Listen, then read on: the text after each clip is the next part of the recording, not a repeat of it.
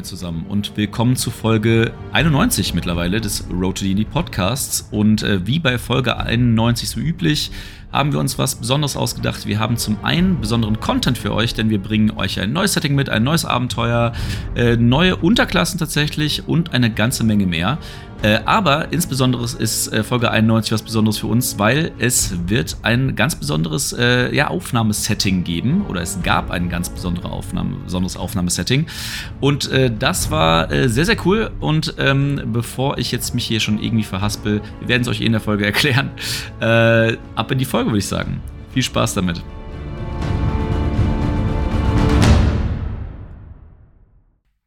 Moin und willkommen zurück bei Road to D&D und heute muss ich vorsichtig sein und ich darf nichts Böses über Lars sagen, denn er sitzt mir gegenüber und könnte mir eine Schelle geben. So sieht es nämlich aus. Erstens, weil ich wahnsinnig aggressiv bin und weil es wirklich eine besondere Folge sein wird. Ich weiß gar nicht, wir haben Folge 91. Mhm. Mhm. Klassisch Folge, macht man ja immer was Besonderes bei Folge 91, haben wir uns überlegt. Und das ist die erste Folge in 91 Folgen, dass Christian und ich zusammen eine Folge aufnehmen. Äh, Christian äh, wollte mal eine schöne Stadt sehen, ist nach Hamburg gekommen. Wir sitzen an meinem äh, Küchentisch. Ähm, haben ein Mikrofon zwischen uns, äh, uns stehen, was auch für euch der absolute Horror werden wird, denn ihr werdet alles hören, wenn wir Bücher umblättern, wenn wir Bier aufmachen und all den ganzen Spaß. Äh, es wird eine, es wird ein, äh, ein audiotechnischer Supergau werden. Vielleicht wird es auch einfach die letzte Folge heute. Also, Mal gucken, wie das Ganze so läuft ja, äh, die, die gute Sache wiederum ist, äh, wir haben super Bock drauf und es wird wahrscheinlich eine der, ich würde behaupten, ähm, vielleicht vielfältigsten Folgen, die wir je aufgenommen haben, weil wir besprechen heute, äh, wir haben ja in der letzten Folge schon angefangen, so ein bisschen euch in andere Settings zu entführen mit Eberron. Und heute wollen wir das so ein bisschen weitermachen mit Dragonlance. Und äh, wir werden aber nicht, wie in der letzten Folge, primär in der Welt oder euch die Welt vorstellen und das Ganze, wie es dazu gekommen ist, sondern auch das Dragonlance Buch, was äh, Wizards of the Coast bis jetzt veröffentlicht hat, nämlich Dragonlance. Und der Titel ist, jetzt kommt schon mal das erste Umblättern. Shadow of the Dragon Queen. Ähm, versteht sich nicht als äh, Kampagnen-Setting-Buch, sondern als Abenteuerbuch. Bedeutet, ähm, wir werden heute mit euch, wie gehabt, ein Abenteuer besprechen. Aber zu diesem Abenteuer, weil natürlich so ein Setting-Thema, äh, Setting-Ding noch darum, darum herum gestrickt ist, werdet ihr heute Lore bekommen, ihr werdet Setting bekommen, ihr werdet Charaktererstellungssachen bekommen, wie neue Völker und eine neue Unterklasse. Ihr werdet ein Abenteuer bekommen, alles drum und dran. Ähm, ich würde sagen, wie gesagt, so vielfältig waren wir bis jetzt noch nie unterwegs. Ja, ich muss ganz ehrlich zugeben, ähm, Dragonlance habe ich tatsächlich auch früher gelesen, zumindest die drei Hauptromane. Danach kamen anscheinend noch tausend andere Romane raus. Ähm, ich finde es ein bisschen schade, dass das Setting so kurz abgehandelt wurde hier, weil ich glaube, es sind insgesamt 40 Seiten roundabout für das Setting, noch nicht mal. Ähm, der Rest des Buchs ist einfach nur Abenteuer. Da hätte man deutlich mehr rausholen können. Ähm, kleiner Tipp, wenn jemand nach dem Abenteuer oder währenddessen daran interessiert ist, für die 3.5 Edition gibt's etliche Abenteuer und äh, Hintergründe und Setting-Informationen. Ich glaube fast sechs oder sieben Bücher zum Dragonland-Setting. Dementsprechend, wenn bei eBay vielleicht da irgendwas vorhanden ist und ihr interessiert euch für Dragonlance, äh, einfach mal schauen. Ähm, dann könnt ihr die Welt ein bisschen besser füllen. Aber der Vorteil hier dran ist natürlich, man kann ein bisschen mehr als Spielleiter reininterpretieren und das äh, so ausloten, wie man denn möchte, denn es wird sehr, sehr viel offen gelassen.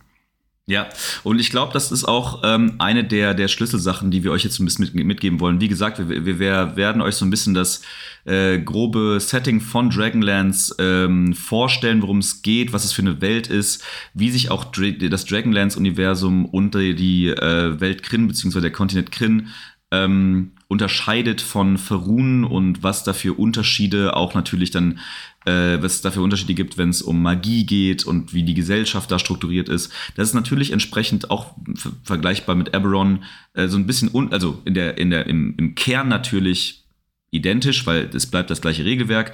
Allerdings natürlich hier und da mit anderen Kniffen, die für euch, ähm, egal ob Spieler oder Spielleiter, relevant sind.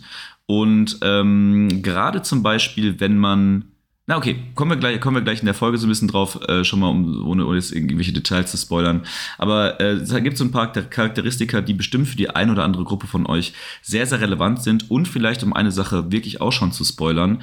Wenn ihr eine Anfängergruppe seid, die wirklich in das D&D-Hobby äh, jetzt reinsteigen möchte, und ihr noch gar keine wirklichen Präferenzen habt, ob ihr jetzt Ferun gut findet oder Dragonlance gut findet oder Eberron gut findet oder was auch immer, dann wird die, diese Folge für euch auch sehr, sehr interessant sein, weil, Spoiler, wie gesagt, äh, das hier und das, also dieses Setting und auch das Abenteuer eignen sich meiner Meinung nach sehr, sehr gut für eine Einsteigergruppe. Ja, bin ich bei dir. Vor allem, ähm, weil man hier auch bei dem Abenteuer, abseits vom Setting, nochmal äh, Prelude-Abenteuer hat. Kommen wir gleich zu, die das Setting nochmal erklären. Das gibt's sonst, zumindest bei Faerun ja jetzt nicht unbedingt, aber dadurch, dass es hier alles ein bisschen anders ist im Hinblick auf Gottheiten und Co. und auch auf die Klassen, ähm, ist das hier auch nochmal zugeschnitten. Was es vielleicht auch sogar, wir haben da auch schon mal drüber gesprochen, dass man wirklich Einstiegsabenteuer mit einer Session von einer Stunde für einzelne Charaktere machen kann. Das kann hier auch wunderbar genutzt werden, um die Spieler wirklich erstmal an das Gefühl von D&D ranzuführen und gleichzeitig aber auch dann zu zeigen, hey, das ist das Setting, darum geht's und so ist dein Charakter gerade in die Welt geworfen worden. Ähm, bin ich ja immer großer Fan von, muss ich zugeben. Ähm, definitiv nachvollziehbar. Und vor allen Dingen eine Sache ist halt, ähm, die habe ich mir, ich mich ehrlicherweise so ein bisschen gefragt, als wir uns auch im Vorfeld besprochen haben und auch während der Recherche im Vorfeld. Wenn man mal ehrlich ist, ne, und man hat jetzt so eine Anfängergruppe, egal ob man jetzt irgendwie in Ferun spielt, in Eberron spielt, in keine Ahnung was, wie viel kriegt so eine Anfängergruppe tatsächlich von der Lore einer Welt mit? So, wenn gerade wenn ich mir jetzt so eine Einsteigerabend, Einsteigerabenteuer wie Fendelin oder sowas vor Augen führe, die ja nicht mehr in einer signifikanten Stadt äh, spielt und, und oder äh, die, die Abenteurer dazu anhält, nach Tiefwasser oder Niewinter oder was auch immer was zu reisen, sind wir mal ehrlich, von der Lore, von den Gottheiten kriegen die Leute oder kriegen die Spieler abseits von ihren Backgrounds oder ihrer Charaktererstellung ehrlicherweise kaum was mit wenn nicht der Spielleiter explizit da selbst Sachen reinstrickt. Das wird bei anderen Abenteuern wie beispielsweise Dragon Heist, die dann in Tiefwasser stattfinden, wo man auch tatsächlich dann so, ich sag mal, lore-relevante Charaktere trifft, wie Volutam, äh, Lariel Silberhand und wie sie alle heißen, die dann auch über Abenteuer hinweg in der Lore eine signifikante Rolle spielen, ist das vielleicht auch dann eine interessantere Geschichte. Aber selbst da würde ich sagen, jemand, der sich mit der Lore nicht beschäftigt, gerade als Spieler, dem kann das auch egal sein, dass Lariel Silber, Silberhand irgendwie eine, ein Teil äh, von einer super mächtigen ähm, äh, Vereinigung ist, dass Elminster, dieser Zauberer, den er vorhin getroffen hat, vielleicht das mächtigste Wesen von Ferun ist. Das braucht den alles nicht zu interessieren. Ähm, jemand, der da irgendwie in der Lore ist, der wird halt seine, der wird dann halt ein bisschen Schnappatmung bekommen, aber das ist jetzt nicht signifikant wichtig, dieses Wissen zu haben, sowohl als Spieler als auch als Charakter. Also deswegen finde ich es gar nicht so per se schlimm, dass äh, dieses Buch hingeht und das Setting über ein Abenteuer erklärt und nicht ein komplettes Abenteuer oder ein ganzes Settingbuch hier hingeknallt wird, um halt über 3, 250 Seiten hinweg das äh, hier Dragonlance zu erklären. Das ist, finde ich okay. Ja. Und es wäre auch, glaube ich, nicht möglich in der, in der Masse, das einfach nur mal kurz, also wenn, dann hätte es ein komplettes Setting sein müssen. Ähm, vielleicht auch direkt nochmal zum Abenteuer, ohne einen Spoiler rauszuwerfen. Das ist ein Abenteuer, was wirklich relativ lang geht, ähm, über zehn Level. Richtig? Zehn Level, ja. Man, also in der Theorie endest du dann quasi mit dem Level, Level up auf elf, ja. Ah ja, okay.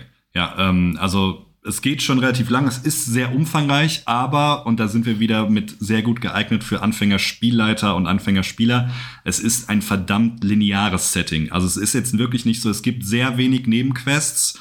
Ähm, es ist nicht so, dass ihr dann als Spielleiter groß was falsch machen könnt. Es werden von Nicht-Spielercharakteren extrem viele Tipps gegeben.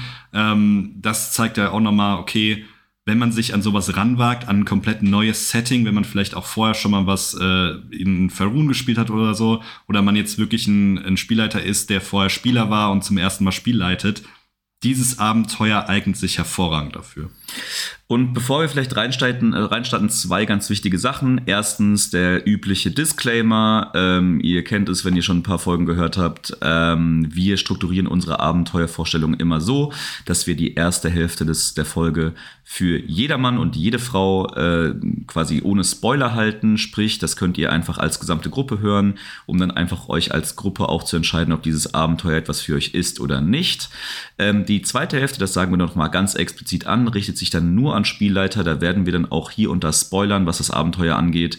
Oder vielleicht auch in diesem konkreten Fall noch mal ganz konkret in so ein paar Setting-relevante Dinge reingehen, ähm, wie sie als Spielleiter irgendwie gut in, genutzt werden können, um ein Abenteuer voranzubringen oder um bestimmte Sachen besonders flavorful einfach so ein bisschen auszugestalten für Spieler. Ähm, da müsstet ihr dann abschalten beziehungsweise in eine andere Folge springen, wenn ihr euch da als Spieler nicht spoilern lassen möchtet. Und die andere, fast wichtigere Sache, äh, die ich noch nachholen muss, ist, ähm, ja, du hast das jetzt sehr, sehr, viel cleverer gemacht als ich und dein Bier einfach vor der Folge aufgemacht. äh, deswegen bekommt ihr jetzt ein bisschen Bier-ASMR. Ähm, oh, das hat nicht gut geklappt. Das, das, war, das war, sehr enttäuschend. Ja, das war sehr, aber dafür, dafür machen wir das, das hier. Schön. Das ist wunderbar gewesen. Ja. Entsprechend äh, Prost. Es freut mich sehr, dass wir mal eine Folge in, in Persona aufnehmen können. Ähm, und nochmal sorry für euch da draußen für das Audio-Chaos, das wahrscheinlich jetzt in dieser Folge zu hören wird. Wir versuchen uns anzustrengen, nicht allzu viel Quatsch rechts und links zu machen, aber wir werden sehen. Wir sitzen hier auch einfach super steif. Jeder sitzt super angespannt und traut sich nicht eine Seite umzublättern, aber hey. Das wird, das, ich denke, das wird sich mit äh, sinkendem Füllstand der Bierflaschen mehr und mehr ändern, Vielleicht. aber wir werden sehen. Vielleicht. Alkohol ist schlecht, liebe Kinder. Trinkt es nicht. Genau, genau, genau. Also äh, in Maßen und so und, und, und unter 18 sowieso nicht übrigens. Ja, das war unser He-Man-Moment. Jetzt springen wir wieder zu Dragonlance. Ähm, vielleicht dazu auch noch mal zum kompletten Setting. Ähm, Dragonlance an sich ist natürlich ich weiß gar nicht, wann die Bücher rauskamen. Ich glaube in den 90ern irgendwann. Also das Setting an für sich ist schon relativ alt. Ich finde aber dennoch, dass es wunderbar auch in die neuen äh, 5e-Regeln reinpasst. Dadurch, dass man nochmal ähm, auch vom Background her ähm, die Sachen ein bisschen vereinfacht hat, im Gegensatz zur 3.5 Edition. Ähm, direkt zur Backstory kommt, äh, falls man das Dragonlance-Setting nicht kennt. Ähm, das Ganze hat damit angefangen in der Welt äh, von Kryn, beziehungsweise auf dem Planet von Kryn, ähm, wo jahrelang ein äh, Drachenkrieg geherrscht hat. Da war eine Hauptkreatur, die ihr Unwesen getrieben hat, natürlich die altbekannte Tiamat, die äh, Drachenkönigin. Ähm, die nach und nach äh, die Gegend verwüstet hat mit äh, verschiedenen Drachenarmeen und äh, Verbündeten und diese Kriege haben relativ lange angedauert, bis es irgendwann dazu gekommen ist, dass Tiamat erfolgreich vertrieben werden konnte. Klassischer Move natürlich dann, es herrschte relativ lang Frieden. Der hat nicht gewartet, weil tatsächlich einer ähm, der Hohepriester von Istar gesagt hat, hey, ähm, das ist alles ganz cool, ich möchte aber auch ein Gott werden und äh, plane ein Ritual, um denn ein Gott zu werden. Das fanden die Götter von Kryn natürlich überhaupt nicht gut haben sich dazu entschieden, 13 Warnungen rauszuschicken. Diese 13 Warnungen waren so Sachen wie, okay, äh, Bäume haben geblutet, äh, Sachen sind von äh, aus dem Himmel gefallen und so weiter. Die wurden alle ignoriert. Und dann haben die Götter sich gesagt, komm, wir haben überhaupt keine Lust mehr auf Grün. Äh, wir lassen eine Katastrophe auf Grün einbrechen, ähm, die da heißt. Der Kataklysm. Ich muss, ich muss kurz eine, ich muss kurz äh, eine Frage stellen. Ich muss mich mal wieder als nicht bibelfest outen. Wie mhm. viele Plagen gab es damals im Alten Testament? Neun, mhm. sieben, I don't know, bestimmt irgendeine ungerade Zahl. 13? 13 ich Plagen? nicht. Really? äh, weil das ist, also ist natürlich, ist natürlich ein ganz klassischer Flashback hier. Ich sag mal, ja, ja. Da, da haben die Autoren der Bibel natürlich auch so ein bisschen abgekupfert damals bei Dragonlance. Was viele nicht wissen, dass hier auch die Autoren der Bibel mitgearbeitet haben.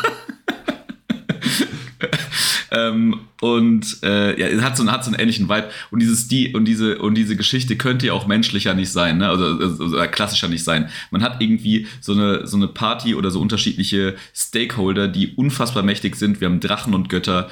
Und als sie dann weg waren und man so ein bisschen die Menschen einfach machen lassen hat, sind die vollkommen durchgedreht. Ja. und ein bisschen, ein bisschen überambitioniert geworden. Dann 13 Warnungen auszuschlagen, dann hat man es auch wieder mal einfach nicht, nicht anders verdient, als einfach auf den Sack zu bekommen. Absolut richtig. Es waren in der Bibel waren es übrigens zehn Plagen, habe ich gerade nachgeschlagen. Das hat hiermit also überhaupt nichts zu tun. Ja. Das kann nicht der Background sein. Und war, aber war, war, da nicht auch irgendwas mit blutenden Bäumen? Also ich kann, ich kann mich nur auf jeden Fall mit Insektenplagen. Ja, ja, genau, dieses Insekt, dieses Heuschreckenthema. Das ist, hm. das ist auf jeden Fall ein großes gewesen. Das, äh, ich weiß nicht. Vielleicht sollten die Atheisten nicht über. Wir sollten da über das reden. ganz, ganz schlimmes Halbwissen. ähm, naja, gut, okay. Aber Kataklysmus, genau. Also im Prinzip ist es dann so. Ähm, die Menschheit hat genau diese verschiedenen Sachen aus oder die verschiedenen Warnungen ausgeschlagen und die Götter haben dann gesagt, gut, Äh, wir haben euch ja gewarnt und entsprechend sprengen wir euren Planeten. Also es wird ist, ist die Rede davon, äh, ein Berge von Feuer sind auf der Welt niedergegangen, haben den Kontinent zerstört. Äh, der Kontinent, den hast du dir bestimmt irgendwo notiert. Der Kontinent heißt Ansalon. Ansalon. Äh, und dieses ähm, äh, und der wurde entsprechend zerstört äh, und ähm, in kleine Teilbereiche aufgesplittet, ähm, die jetzt von neuen Meeren geteilt werden und so weiter und so fort. Also eine komplette Neustrukturierung dieser, dieser Welt. Ähm, was natürlich dazu geführt hat, dass ähm, die, auch, die, auch die Gesellschaft und die Strukturen innerhalb dieser Welt neu, neu also neu definiert werden mussten äh, und wie das dann halt immer so ist, äh, aus so einem Chaos entsteht natürlich dann auch äh, nicht unbedingt nur das Beste. Und da setzt jetzt so ein bisschen das Abenteuer an oder das Setting an. Denn ähm, Tiamat, unsere allseits geliebte Drachenkönigin, die übrigens in diesem Abenteuer nicht Tiamat oder innerhalb des, äh, des von Dragonlance nicht Tiamat heißt, sondern äh, Tarkisis, ne? Takisis, genau. Vielleicht dazu, Takisis ist dann die äh, vermenschlichte Form von ihr. Also sie erscheint in einer menschlichen Gestalt, ist aber natürlich trotzdem Tiamat und könnte sich jederzeit verwandeln. Und äh, by the way, äh, um das vielleicht auch gerade nochmal direkt einfließen zu lassen und gerade nochmal so ein Background so ein bisschen so unter, zu unterbrechen, äh, ich komme nur gerade drauf, weil eine Sache, die dieses Buch extrem ausmacht, ist mit die besten Illustrationen, die ich bis jetzt in einem D&D-Regelbuch Regelbuch oder Abenteuerbuch gesehen habe. Großartige Sachen. Wir hauen euch ein paar Sachen davon auf Instagram. Wenn wir uns auf dem Kanal vorbeigucken, R2DND für Road to D&D. Ähm, da werden wir euch ein paar Illustrationen hochladen. Unter anderem eine wahnsinnig epische Illustration von der verwandelten Tiamat, also von der Drachenform von Tiamat. Wenn ihr noch Tiamat noch nie gesehen habt oder nicht wisst, worum es da geht, wir reden über einen fünfköpfigen, ja, fünfköpfigen mhm. Drachen, ne? Äh, der äh, selbst eine Gottheit ist, eigentlich in der ähm, obersten der Höllenebenen behaus, äh, haust.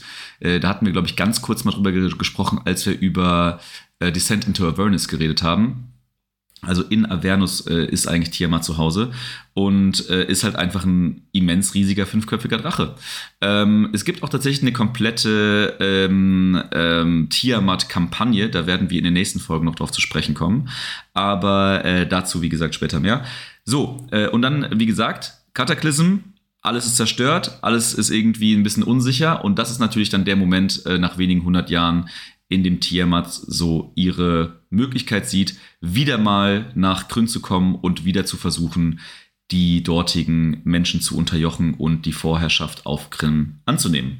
Ja, vielleicht sollte man dazu auch noch sagen, ähm, nach dem Kataklysm haben sich natürlich die Götter komplett von Kryn abgewandt. Das heißt, das ganze Magie-Setting ist hier ein ganz besonderes, denn, wie gesagt, es gibt keine Gottheiten. Dementsprechend gibt es auch keine Kleriker.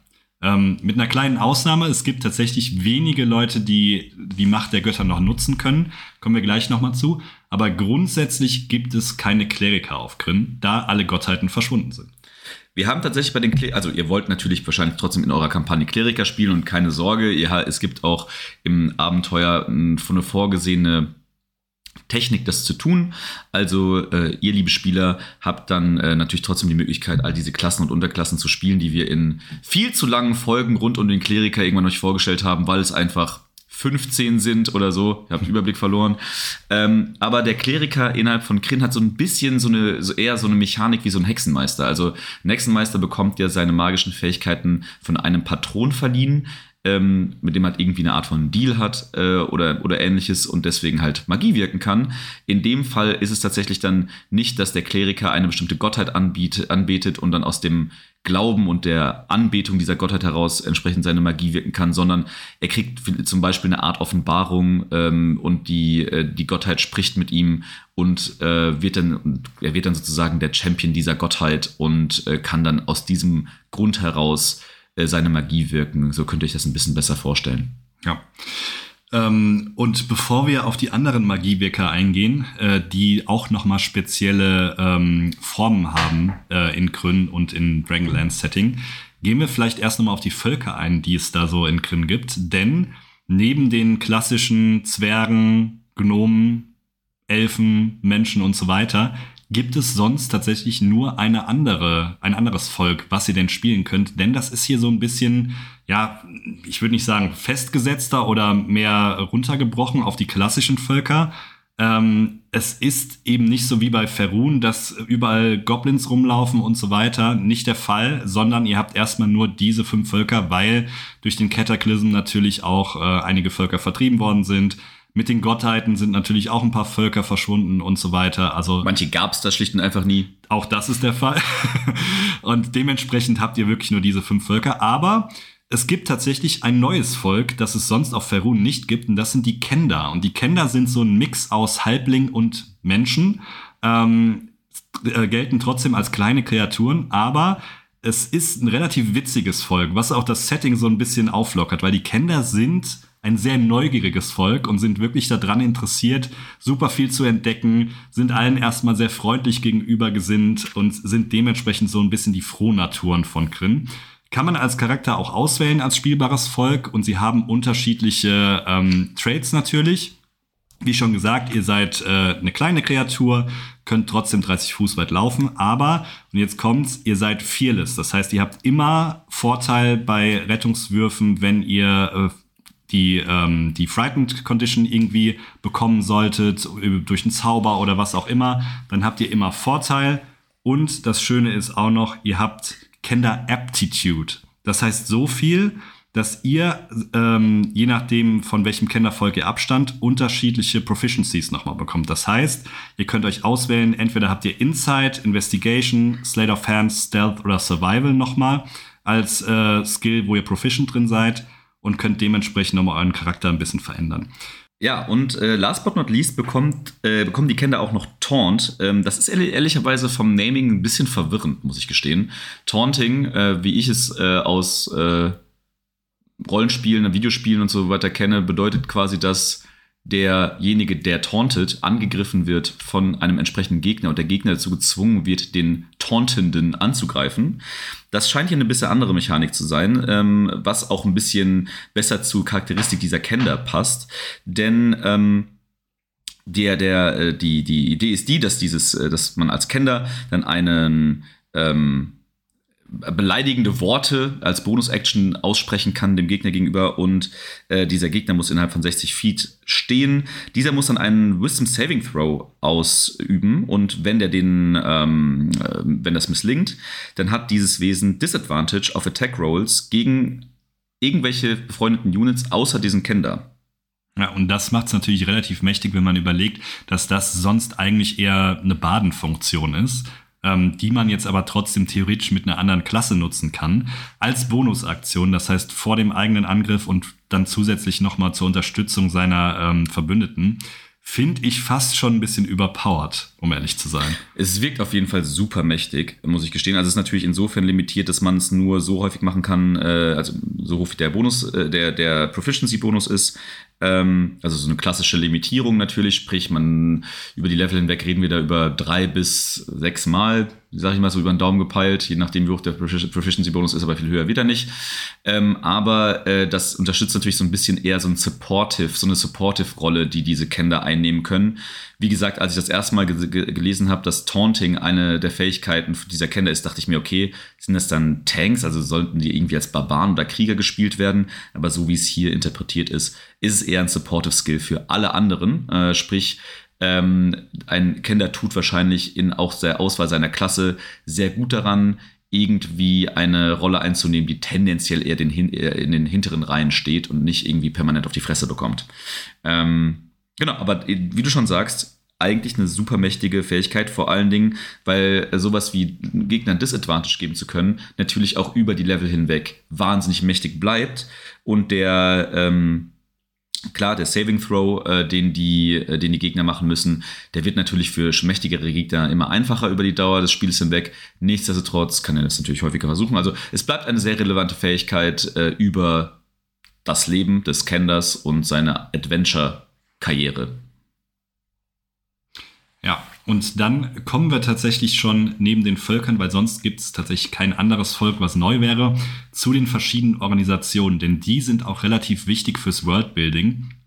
Denn ich habe es eben schon erwähnt, ähm, es gibt verschiedene Magieorganisationen und es gibt die Knights of Solamnia. Solamnia ist auch äh, quasi äh, eine Nation innerhalb des Kontinents Und diese Knights of Solamnia kann man sich tatsächlich als die klassischen Paladine vorstellen, die für Recht und Ordnung gesorgt haben und ähm, ja, das, das Gute vertreten haben, so in der Region. Ganz wichtig aber, die Knights of Solamnia waren dann auch äh, dabei, äh, die hohe Priester zu unterstützen. Zumindest gehen Gerüchte um, dass sie das getan haben. Dementsprechend ist der Glaube an diese Knights of Solamnia, die ohnehin nach dem Kataklysm komplett zerschlagen sind in ihren Orden, relativ gering. Also es ist so ein bisschen Misstrauen gegenüber dieser, dieser äh, Gruppierung da und sie sind nicht mehr so angesehen, wie sie denn mal früher waren vor dem Kataklysm. Ähm, ja, die andere, die andere Society sozusagen, die man oder die andere Gesellschaft, mit der man sich so ein bisschen auseinandersetzen muss, tatsächlich innerhalb von Kryn, ähm, ist die Mages of High, High Sorcery. Ähm, das sind, äh, prinzipiell kann man sich Magiewirker oder die Struktur von Magiewirkern in Kryn so vorstellen, dass das jetzt nicht einfach ja, unorganisierte Gruppierungen sind oder unorganisierte Individuen, die einfach durch die Gegend laufen und aus irgendwelchen Gründen Magie kennen, weil sie halt irgendwie, ja, Sorcerer sind oder das aus irgendeinem Grund können und das halt auch einfach frei irgendwo machen oder einfach gerne in Bibliotheken rumhängen und sich ein bisschen was angelesen haben, sondern die sind in ähm, dieses ähm, in dieser Organisation der Mages of High Sorcery organisiert. Ähm, oder nicht alle, aber generell ist es so, dass Magiewirker Teil dieser Sorcery, äh, Mages of High Sorcery sind. Ähm, innerhalb dieser Mages of High Sorcery gibt es sozusagen drei Orders. Das ist Orders of the White Robes, Orders of the Red Robes und Orders of the Black Robes. Ähm, die haben natürlich unterschiedliche ähm, Foki ist Foki das Plural von Fokus. Ich bin mir nicht sicher. Ich glaube, das hatten wir schon mal in der Folge. Ich, glaube, glaub, das ist nicht der Fall. Und wir haben es auch nicht recherchiert im Nachhinein. Egal. Ähm, und die sind äh, in, auch tatsächlich örtlich gebunden. Also die haben dann so ihre Tower, wo die halt entsprechend located sind.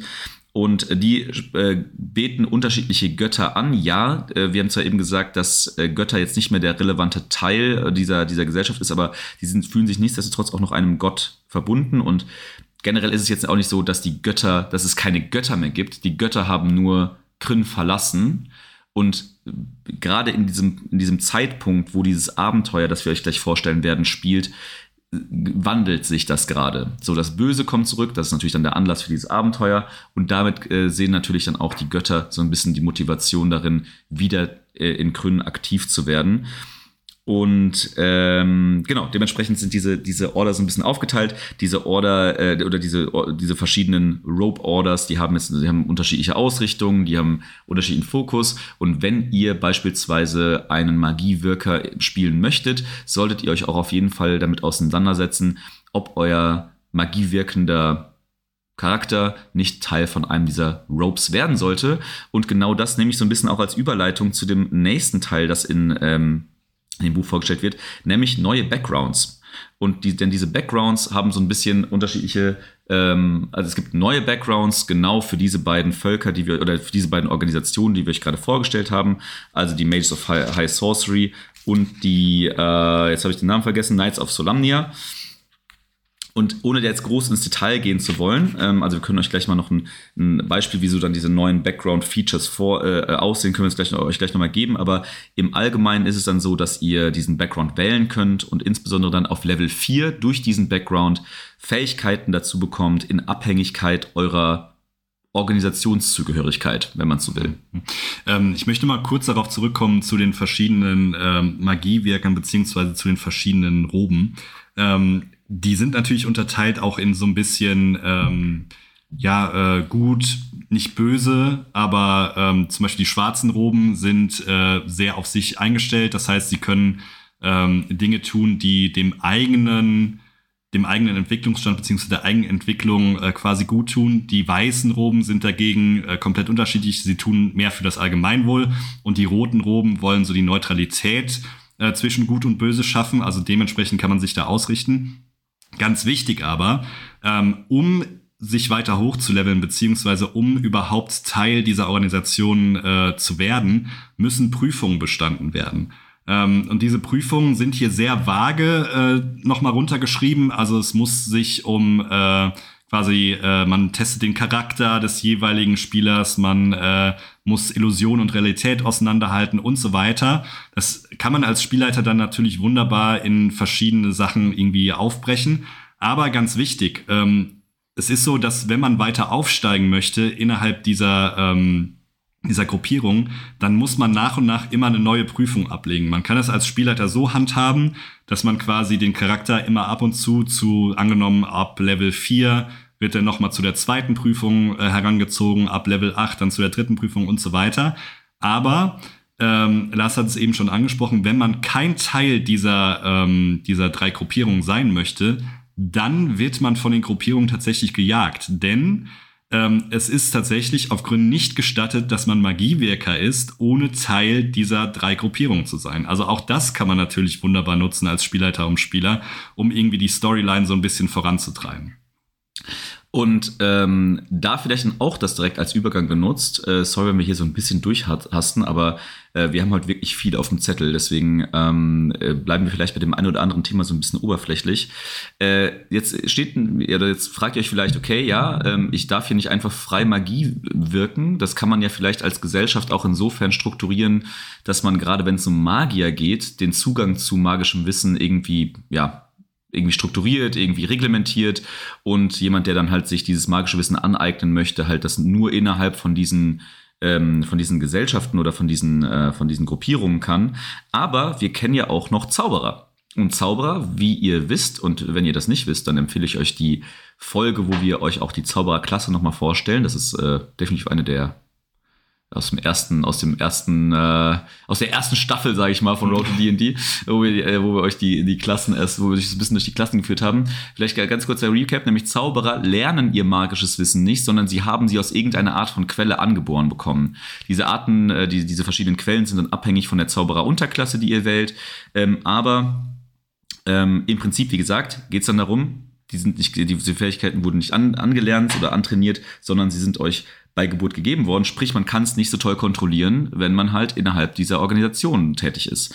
Äh, sprich, es gibt auf jeden Fall eine ähm, ja, Argumentationskette, die ihr nutzen könnt, wenn ihr jetzt einen Magiewerker spielen möchtet, der nicht Teil dieser Gruppierung ist. Ähm, und wenn wir bei dem Thema Sorcerer sind oder Zauberer sind, dann hat auch tatsächlich äh, dieses Abenteuerbuch nochmal ein bisschen mehr Add-ons für euch, denn es gibt eine gesamte neue Zauberer-Unterklasse. Ähm, und zwar ähm, Moment, jetzt muss ich gerade einmal umblättern, richtig schön laut am besten. Äh, und zwar den Lunar Sorcerer, äh, den Lunar Sorcerer. Also wie der Name schon sagt, ähm, geht es darum, dass so die ganze, der ganze Background und die ganze Quelle der Magie aus dem Mond kommt. Und tatsächlich muss ich gestehen, dass sich also zum einen der die Unterklasse sehr interessant anhört, wenn auch recht komplex wirkt über die Art und Weise, wie sie strukturiert ist. Nämlich, wenn man so will, sind das drei Unterklassen in einer, äh, die zwischen denen der Spieler ständig hin und her springen kann. Genau, denn das hängt so ein bisschen davon ab, äh, für welche Art von Spells beziehungsweise für welchen Mond ihr euch denn entscheidet nach jeder langen Rast. Das heißt, ihr könnt euch nach jeder langen Rast entscheiden, ob ihr denn äh, den Vollmond, den Neumond oder den Crescent Moon, weiß ich gerade nicht, ich nehme an, dass es Halbmond ist, ähm, als eure ähm, Entity auswählt. Und das heißt, ihr kriegt dementsprechend verschiedene Fähigkeiten.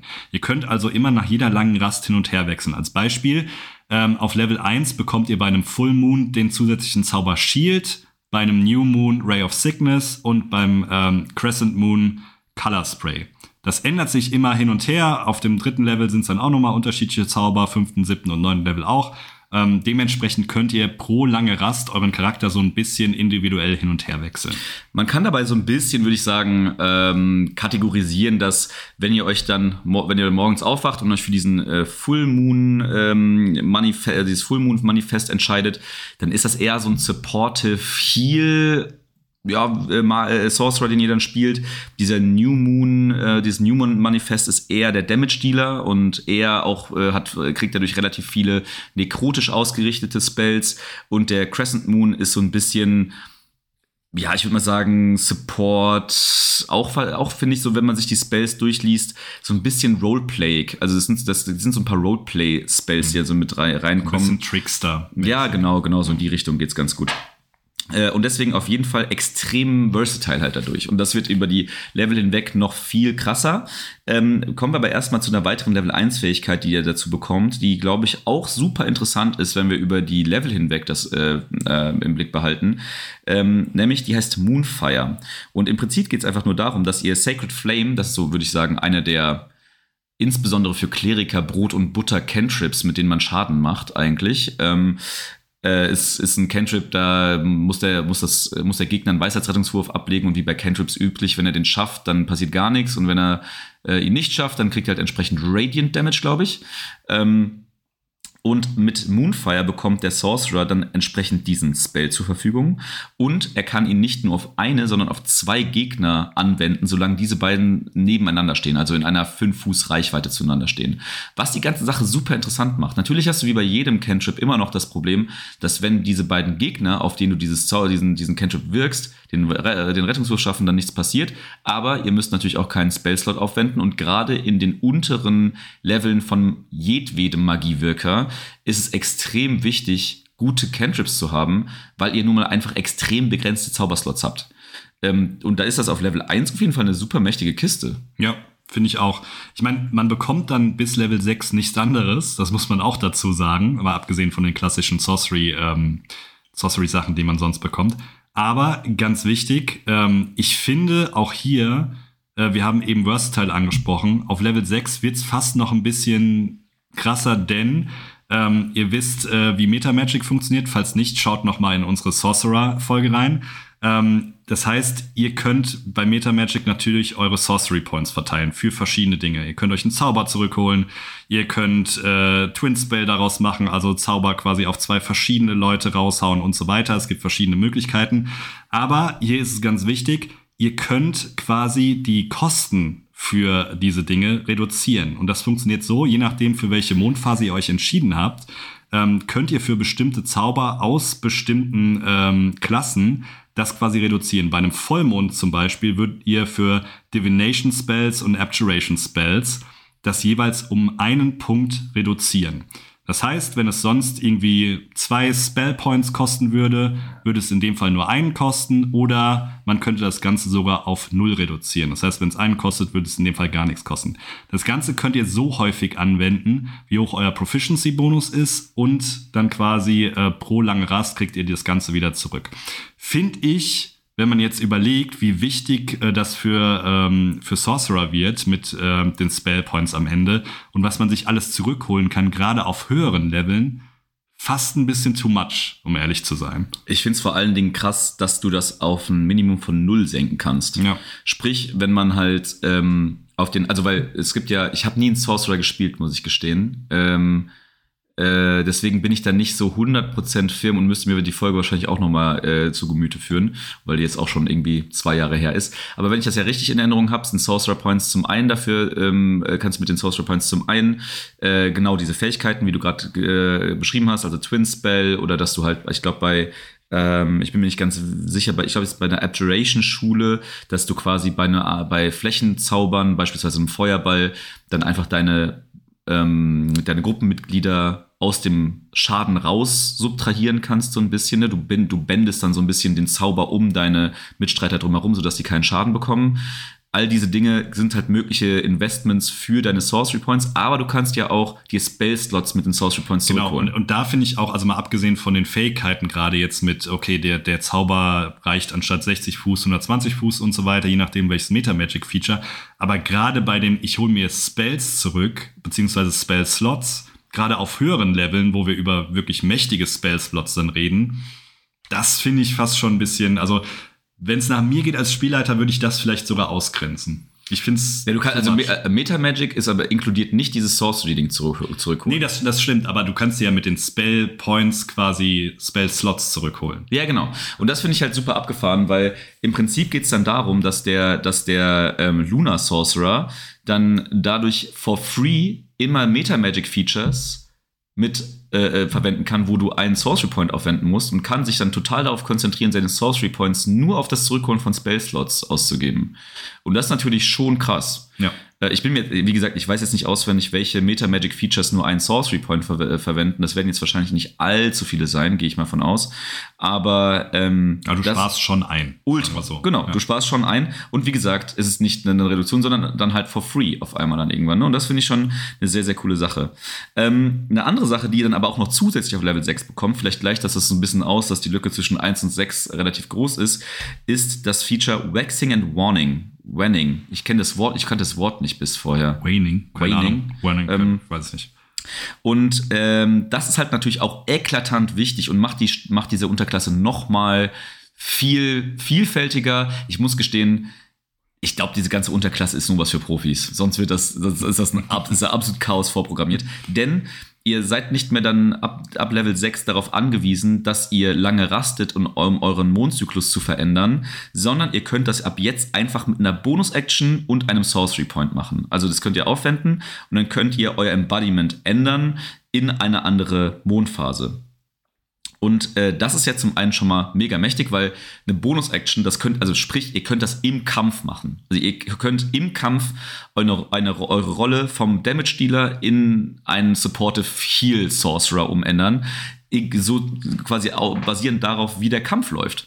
Oder ihr könnt irgendwie hingehen und sagen, okay, ich benutze diesen New Moon, äh, diesen New Moon Cycle mit den Schadenszaubern nur im Kampf-Opening und wech- wechsle dann sofort in eine Supportive-Rolle, weil ich dann weiß, okay, ist, dann ist das die, die Rolle, die halt irgendwie mehr genutzt werden muss. Also super krass.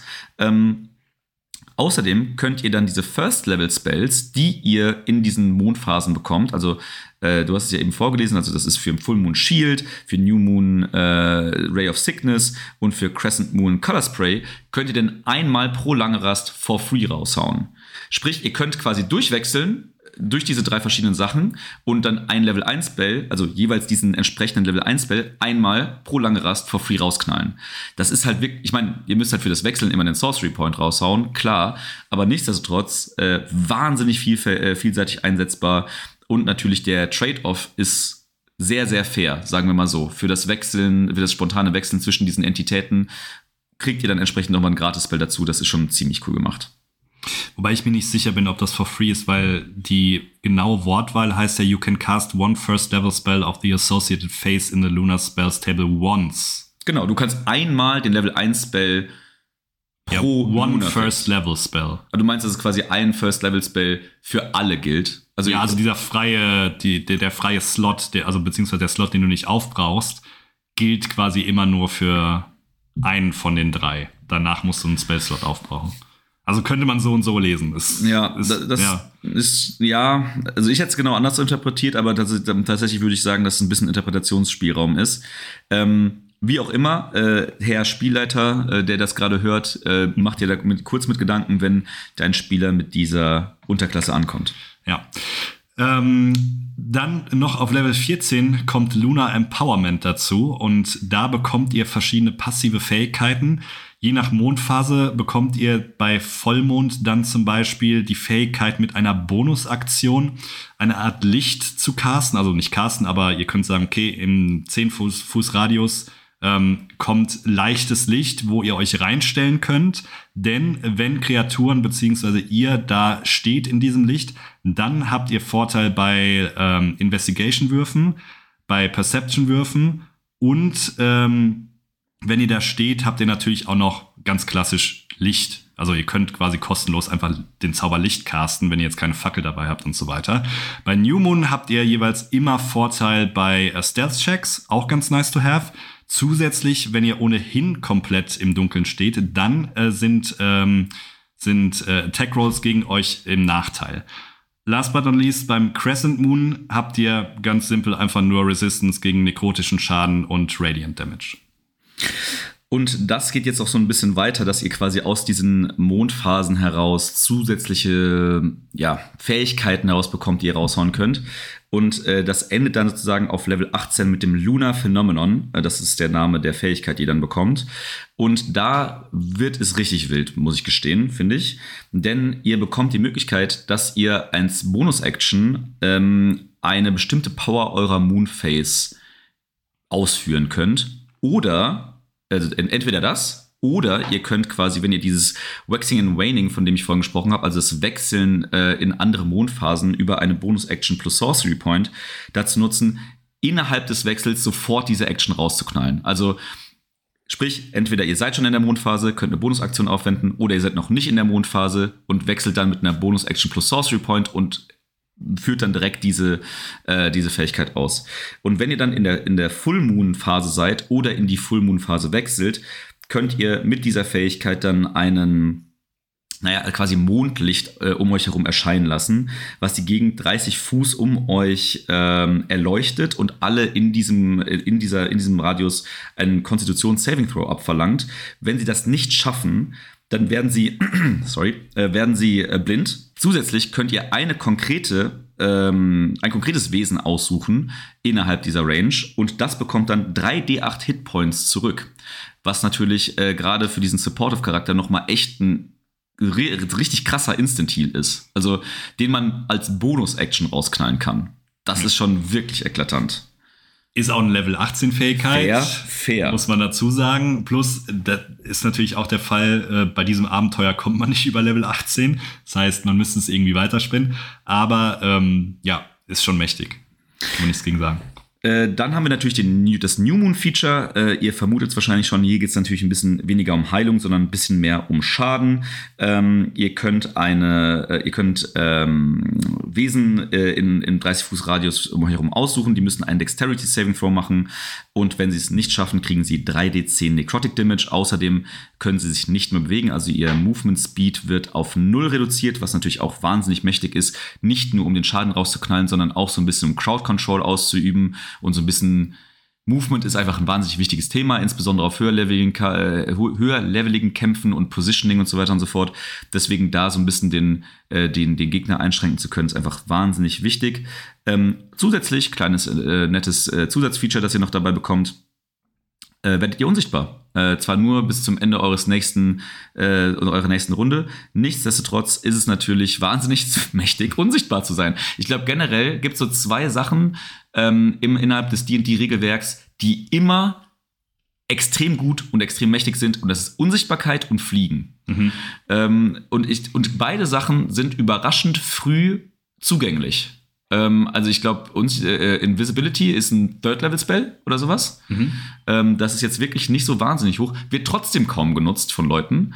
Äh, also ich kenne wenig Magiewirker, die sich dann irgendwie den, keine Ahnung, Fireball sparen und stattdessen Invisibility nehmen, obwohl sich diverse Nahkämpfer wahrscheinlich sehr darüber freuen würden, einfach aus der Unsichtbarkeit heraus einfach einen, äh, einen Opener in einem Kampf zu machen, weil das dann entsprechend Vorteil äh, gibt und so weiter und so fort. Ja, weil man nie an die Gruppe denkt, sondern nur an sich selbst. Genau, und man will einfach Fireballs raushauen können. Fair enough. Das also, äh, ist. Kann ich auch verstehen. Ja, ich, ich, glaub, ich wüsste nicht, muss ich kurz überlegen, ob ich lüge, aber mir fällt auf jeden Fall kein Magiewirker ein, mit dem ich jemals gespielt habe, der die Möglichkeit hat, auf Level 3 Fireball nehmen zu können und, und ihn nicht getan hat. Ja, ja, ja.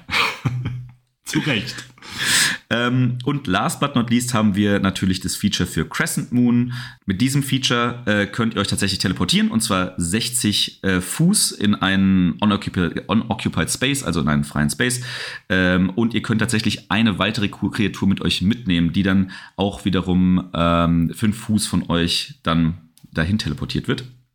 Natürlich wunderbar für irgendwelche keine Ahnung, man will in irgendeine, in irgendein Gebäude rein, man will irgendwie einen Kampf umgehen und kann sich daran, daran vorbei teleportieren. Man könnte sich auch gegebenenfalls natürlich Sachen überlegen, dass es sinnvoll wäre, sich aus einem bestehenden Kampf raus zu teleportieren oder in einen bestehenden Kampf rein zu teleportieren. Beispielsweise, man redet, man, äh, ich finde sowas, weil ich bei, bei so Features finde ich immer, man denkt dann immer in, an so äh, Infiltrationsjobs, aber prinzipiell, oder aber zum Beispiel so Szenerien wie, man wird von Fernkämpfern behagt und der Barbar der Gruppe kommt da schlicht und einfach nicht dran, um Schaden zu machen, weil Hindernis im Weg, den sich dann zu schnappen, neben den Bogenschützen zu teleportieren, damit der Barbar den fertig machen kann, ist halt einfach super nice.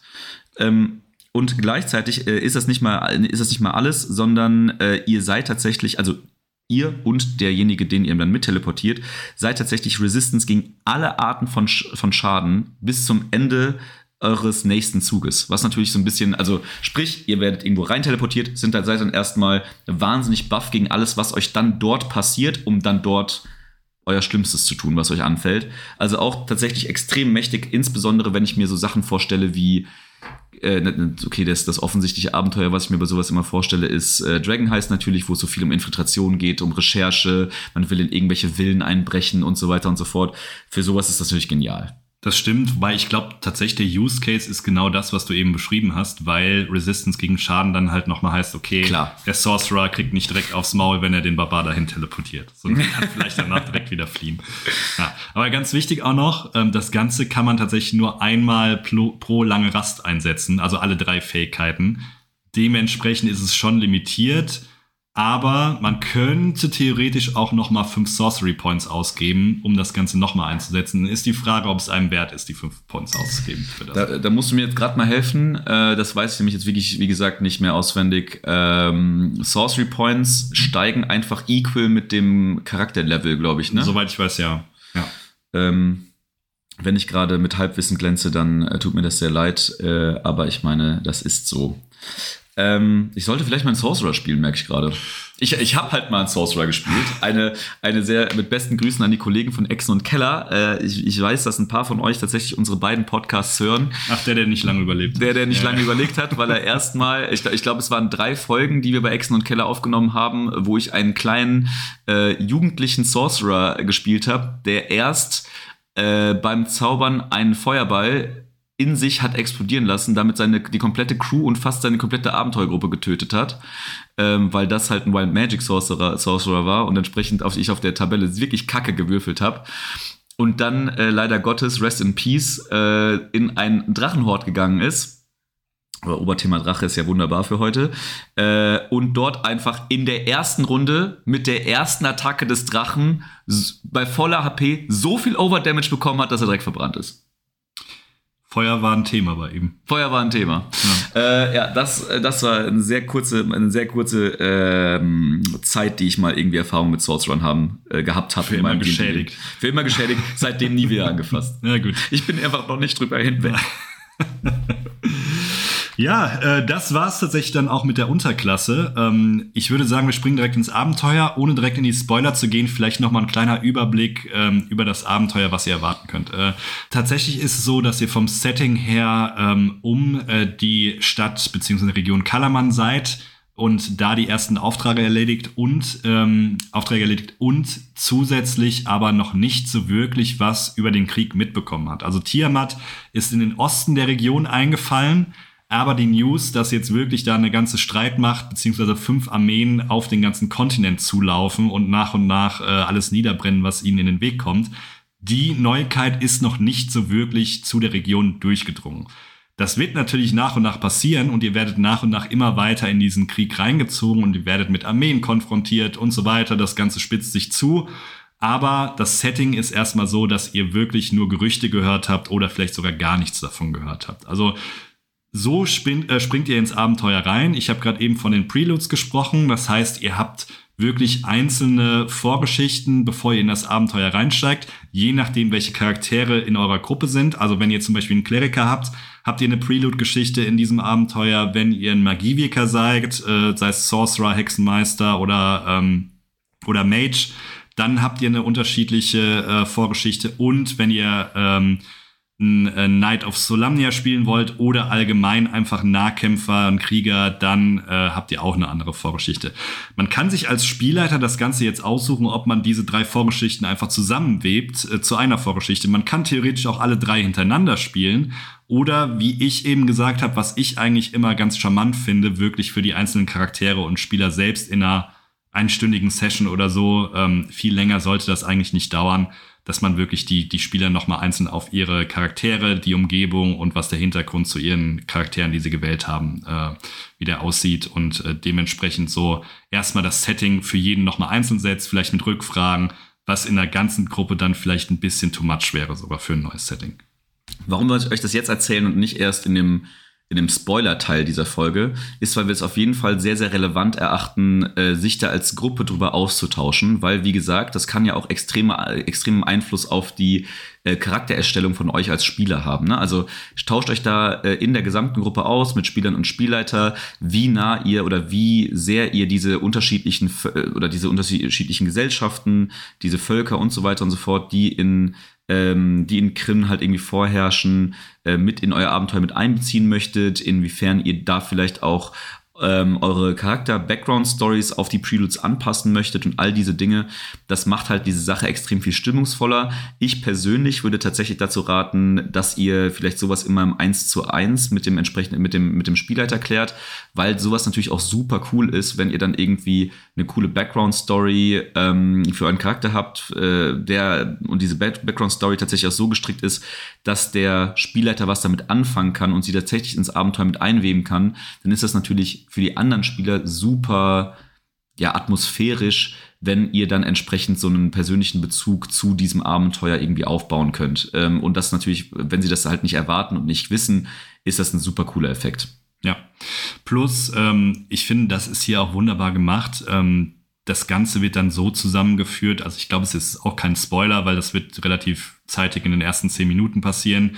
Ähm, ihr werdet äh, alle zu äh, einer Beerdigung von Ispin Greenshield eingeladen und jeder Charakter sollte quasi eine Connection zu Ispin Greenshield haben. Das heißt, das Zusammenführung, die Zusammenführung von der einzelnen Gruppe wäre schon möglich. Theoretisch könnte man aber natürlich auch sagen, okay, die Gruppe an Charakteren hat sich schon vorher kennengelernt, aber sollte man sich dafür entscheiden, wirklich diese einzelnen Preludes zu spielen für jeden Charakter selbst, könnte man das auch einfach auf der Beerdigung dann zusammenführen.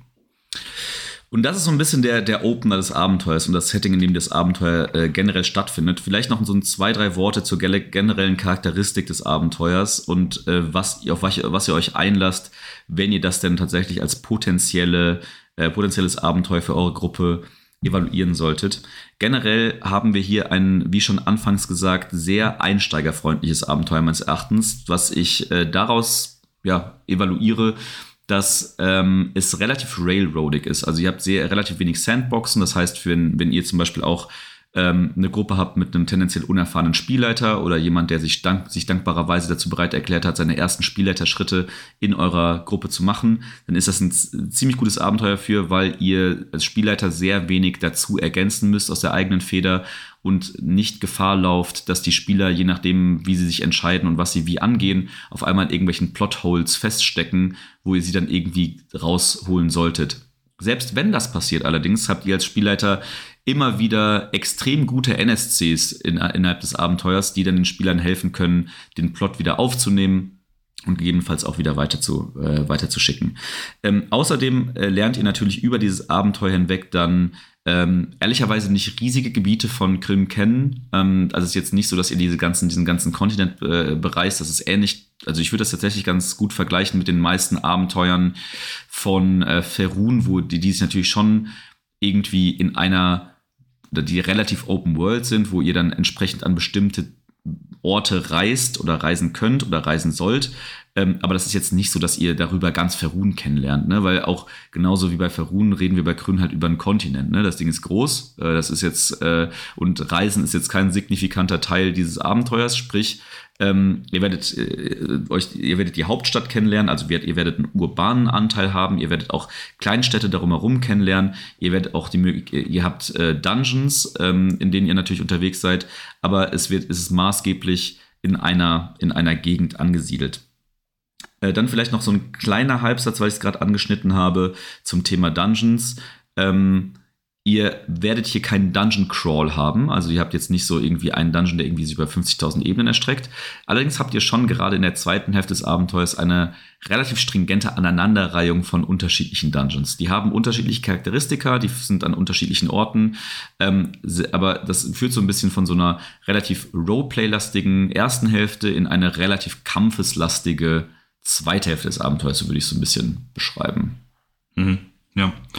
Ähm, und jetzt, bevor wir in den Spoiler-Teil springen, äh, würde ich kurz noch mal was anderes zumindest anmerken. Ähm, wir besitzen es zwar nicht, aber ähm, es ist tatsächlich immer signifikant ein Teil, beziehungsweise wird immer in einzelnen Boxen hier im Spiel beschrieben. Es besteht die Möglichkeit, dieses Abenteuer mit dem Brettspiel Dragonlance Warriors of Kryn zu vereinbaren. Das ist, ähm, ja, wie soll man es beschreiben? Schon so ein Dungeon Crawl Boardgame, oder? Ja, das, ich, genau. Ja, ja ich habe es mir nicht genau angeschaut, zugegebenermaßen, aber ähm, theoretisch ist es möglich, vereinzelte Kämpfe ähm, verschiedene Settings, die äh, im weiteren Teil des Abenteuers vorkommen, mit diesem Boardgame zu vereinbaren. Das heißt, ihr könnt wirklich Kämpfe auf dem Boardgame stattfinden lassen und einzelne Sektionen ähm, darüber ziehen. Ob man das möchte, ist die andere Frage. Ähm, aber zumindest finde ich die Idee, dass es theoretisch möglich wäre, gar nicht zu schlecht und bringt zumindest nochmal so einen anderen Twist in klassische D&D-Abenteuer rein. Ist natürlich auch gerade, wenn ihr jetzt äh, gerade startet, um das nochmal gerade aufzugreifen und ähm, auch generell Interesse an diesem ganzen Miniaturthema vom D&D-Hobby habt und dieses ganze Tischspielthema äh, um Pen and Paper erweitern möchte, dass es quasi wirklich nicht nur um Würfel und eure Charakterblätter geht, sondern wirklich irgendwie auch um eine Karte, Miniaturen, Monster, die ihr da hinstellen könnt. Aber ihr habt diese ganzen Sachen noch nicht. Könnte das tatsächlich so, eine, so ein ganz willkommener Kompromiss sein, ohne sich jetzt in die Welt der Unkosten zu stürzen, die dann dieses ganze Miniaturhobby mit sich bringt. Äh, ich, wir hatten es ja, glaube ich, irgendwie vor ein paar Folgen schon mal auch äh, in, in der Folge gefragt und auch nochmal, glaube ich, auf unserem Instagram-Kanal, ob ihr mal Interesse habt, dass wir auch so ein paar Sätze darüber verlieren. Und die äh, Resonanz war tatsächlich relativ hoch. Also es wird auf jeden Fall noch kommen. Wir wollten natürlich jetzt erstmal so ein bisschen noch die Abenteuer besprechen, ähm, aber das ist auf jeden Fall nicht vergessen, dass wir euch da auch nochmal so ein paar Sätze über unsere Erfahrungen, was diese ganzen Peripherie-Themen angeht, äh, auf dem Laufenden halten. Und ähm, ich habe schon im Intro angemerkt, äh, wir nehmen jetzt hier gerade am, am äh, Sonntag auf und am Dienstag äh, oder Mittwoch kommt die Folge hier raus. Ähm, und zum jetzigen Zeitpunkt ist tatsächlich sowohl das Abenteuer als auch dieses, äh, ich weiß gar nicht, wie, der, wie das Naming war, ich glaube irgendwie Premium Bundle oder sowas, keine Ahnung von diesem vom Abenteuer, mit dem Spiel zusammen ist im Angebot auf Amazon. Äh, wir packen euch den Link äh, wie üblich in unsere Instagram Stories, äh, wenn ihr da draufklickt und dann kommt ihr entsprechend zu dem Produkt und wenn ihr dann über das über den Link auch das Produkt kauft, dann unterstützt ihr unseren Podcast. Ein bisschen ist ein Referral Link, deswegen äh, danke dafür. Ähm, Guckt euch mal an, aber tatsächlich bekommt ihr das Abenteuerbuch zum jetzigen Zeitpunkt. Ich kann jetzt nicht sagen, ob es in zwei, drei Tagen immer noch genauso ist. Ähm, für 30 Euro, was tatsächlich für ein Abenteuerbuch in der Qualität, äh, ja, ehrlicherweise das Beste ist, was man machen kann. Wir haben es auch schön unabhängig voneinander beide gekauft und haben uns dann beide stolz erzählt, hey, ich habe das Abenteuerbuch gekauft. äh, ja, guckt es euch auf jeden Fall an. Das ist äh, gerade, äh, gerade, also ich, das, das, ist ja auch ein Thema, was so ein bisschen uns äh, durch den Podcast äh, durchzieht, dass wir natürlich wissen, dass wenn ihr ähm, in dieses Abenteuer starten möchtet und ihr habt, den, ihr habt das Glück, eine Freundesgruppe gefunden zu haben, die ihr dafür motiviert bekommen habt, dann steht man natürlich so vor ein paar Kosten, die jetzt auch tatsächlich ähm, jetzt nicht verteilt auf fünf Leute unbedingt hoch sein muss, aber es ist natürlich ein Invest, das man erstmal gehen muss.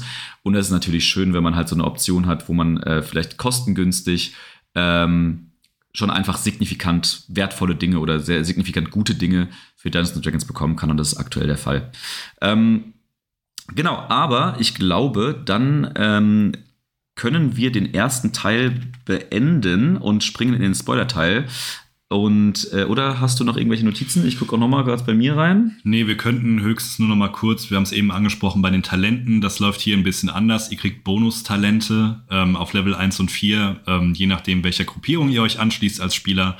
Ähm, das ist aber dementsprechend wäre jetzt, glaube ich, zu viel, wenn wir darauf nochmal eingehen. Deswegen würde ich sagen, wir springen direkt in den Spoiler-Teil. Vielleicht noch eine Sache, die ich, ich bin mir gar nicht sicher, ob du es eben schon angesprochen hast, aber vielleicht um es zu sagen für euch, die äh, vielleicht, wenn ihr Fans der früheren Bücher seid, die du schon eben angesprochen hast und die Chronologie das ein bisschen mit erlebt habt, ähm, die ähm, die äh, ganzen Versionen und Abenteuer die im Zuge von äh, D&D 3 und 3.5 veröffentlicht wurden, haben nach der Buchreihe stattgefunden, chronologisch, während die Sachen, äh, zu, die wir jetzt hier in 5 e haben, also das Abenteuer, was wir gerade besprechen, davor stattfinden. Nur so ein bisschen zur chronologischen Einordnung. Also wenn ihr äh, euch damals richtig krass in die Bücher reingenördet habt, dann habt ihr so ein bisschen eine, eine, eine Chronologie im Kopf, wo ihr euch dann da befindet.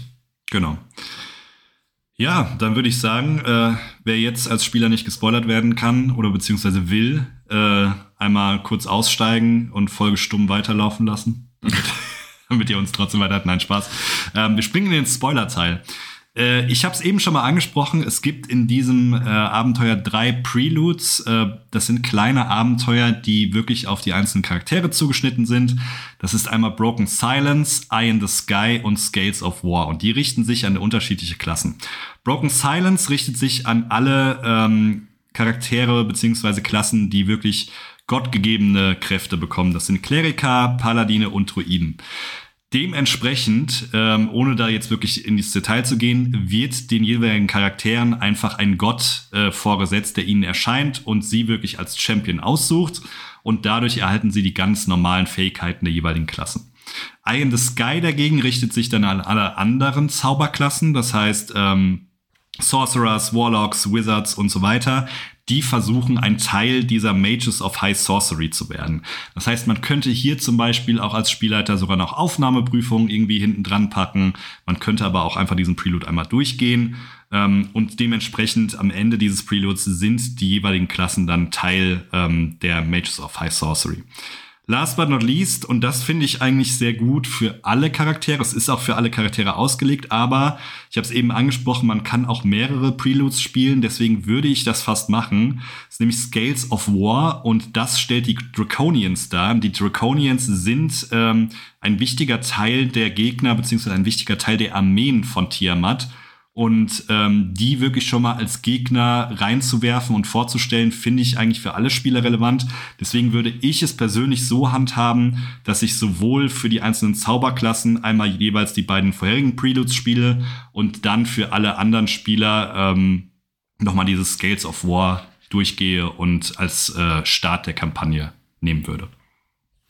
Ähm, tatsächlich, also generell, das finde das find ich auch auf jeden Fall interessant. Es, ich muss gestehen, es gibt natürlich, also ihr könnt natürlich den, den Start in, der, in die Kampagne wie auch immer strukturieren. Ihr habt natürlich irgendwie, ähm, äh, also im Prinzip hättet ihr auch die Möglichkeit, einfach zu sagen, okay, man spielt Lost Minds of Phandalin in einer Dragonlance-Welt. So, ne? Ich meine, gerade Lost Minds hat ja keinen Bezug zu äh, irgendwelchen größeren, signifikanten Städten äh, in, in verruhen, wo man sich irgendwie davon abhängig machen würde, verändert halt die Namen der Dörfer und that's it.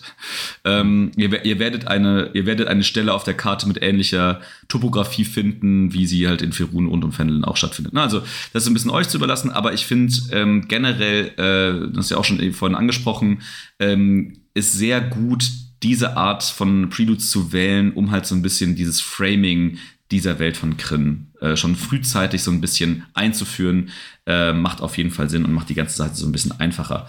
Ähm, habt ihr die dann, äh, oder habt ihr die Level dann so ein, oder die, die, ähm, also während, diese, während dieses Prozesses, wo ihr so ein bisschen die äh, Spieler in das Abenteuer reinführt, werdet äh, ihr insbesondere das, äh, das, Dorf oder die Kleinstadt Vogler kennenlernen. Auf Deutsch wirklich ein leidlich dummer Name. aber, ähm, oder Vogler oder Vogler, ich weiß gar nicht, wie man es aussprechen soll, aber ist egal. Vogler. Vogler. Ähm, doof. ähm, und ähm, äh, da, geht's, da werden die Charaktere das erste Mal damit konfrontiert, dass diese Gerüchte rund um diesen äh, Krieg im Osten mit den Drachen äh, tatsächlich wahr sein könnten. Und äh, wären und, und beziehungsweise damit konfrontiert. Es geht darum, Flüchtlinge zu retten und das, da gibt es auch tatsächlich, äh, und das ist auch schon ein sehr wichtiger Teil des gesamten Abenteuers, den ich auch schon anfänglich gut, kurz abgeschnitten, äh, angeschnitten habe. Da äh, fängt es schon so ein bisschen an, dass die Charaktere mit sehr ähm, wichtigen und auch interessanten NSCs interagieren können. Und da vielleicht auch schon der erste Tipp, den wir euch als, für Spieler, als Spielleiter geben können. Ähm, NSCs bilden einen wirklich wichtigen Teil dieses Abenteuers. Ähm, gebt euch Mühe und führt die gut in die Interaktion mit den Spielern ein.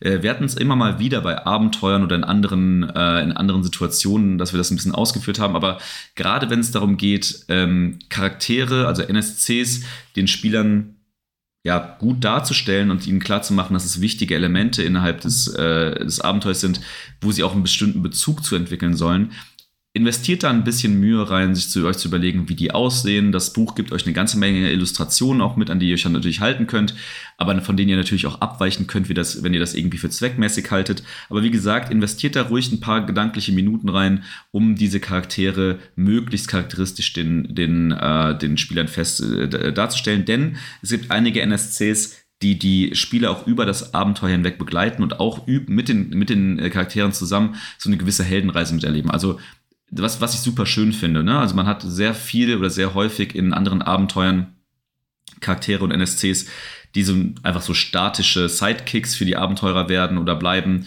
Äh, hier haben wir tatsächlich das, äh, mal den Fall, dass auch die NSCs sich über dieses Abenteuer hinweg ein bisschen entwickeln, was äh, ich super cool finde und was auch, wie gesagt, den Spielern ermöglicht, die so ein bisschen näher in Bezug zu sich zu setzen, anstatt einfach nur so diese typische, typische Questgeber-Mechanik, wo man dann halt irgendwie den Quest annimmt und abgibt und mehr eigentlich nicht mit diesem Charakter oder diesem NSC passiert. Nutzt die auf jeden Fall und vor allen Dingen halt auch, weil diese NSCs, die euer Werkzeug sein werden, wenn es darum geht, Plotholes auszufüllen und sie ohnehin auch das vom Abenteuer so vorgesehen werden, dass sie ganz konkret häufig den Spielern sagen, ey, übrigens, um das mhm. rauszufinden, geht dorthin, um das rauszufinden, geht dorthin und danach geht dahin. Ja.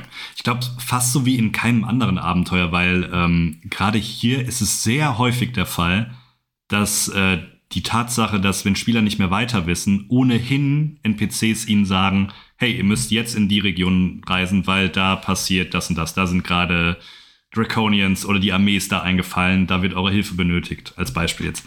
Das passiert in 90% der Fälle hier. Ich habe es eben schon angesprochen, es gibt sehr wenig Nebensettings, die von der Hauptstory irgendwie abweichen. Ähm, dementsprechend die Charaktere so auszuarbeiten, dass sie glaubhaft sind, ähm, ist hier sehr wichtig. Plus, du hast es angesprochen, die ziehen, gewisse NPCs ziehen sich durch das ganze äh, Setting beziehungsweise durch die ganze Story weg hindurch als Allies.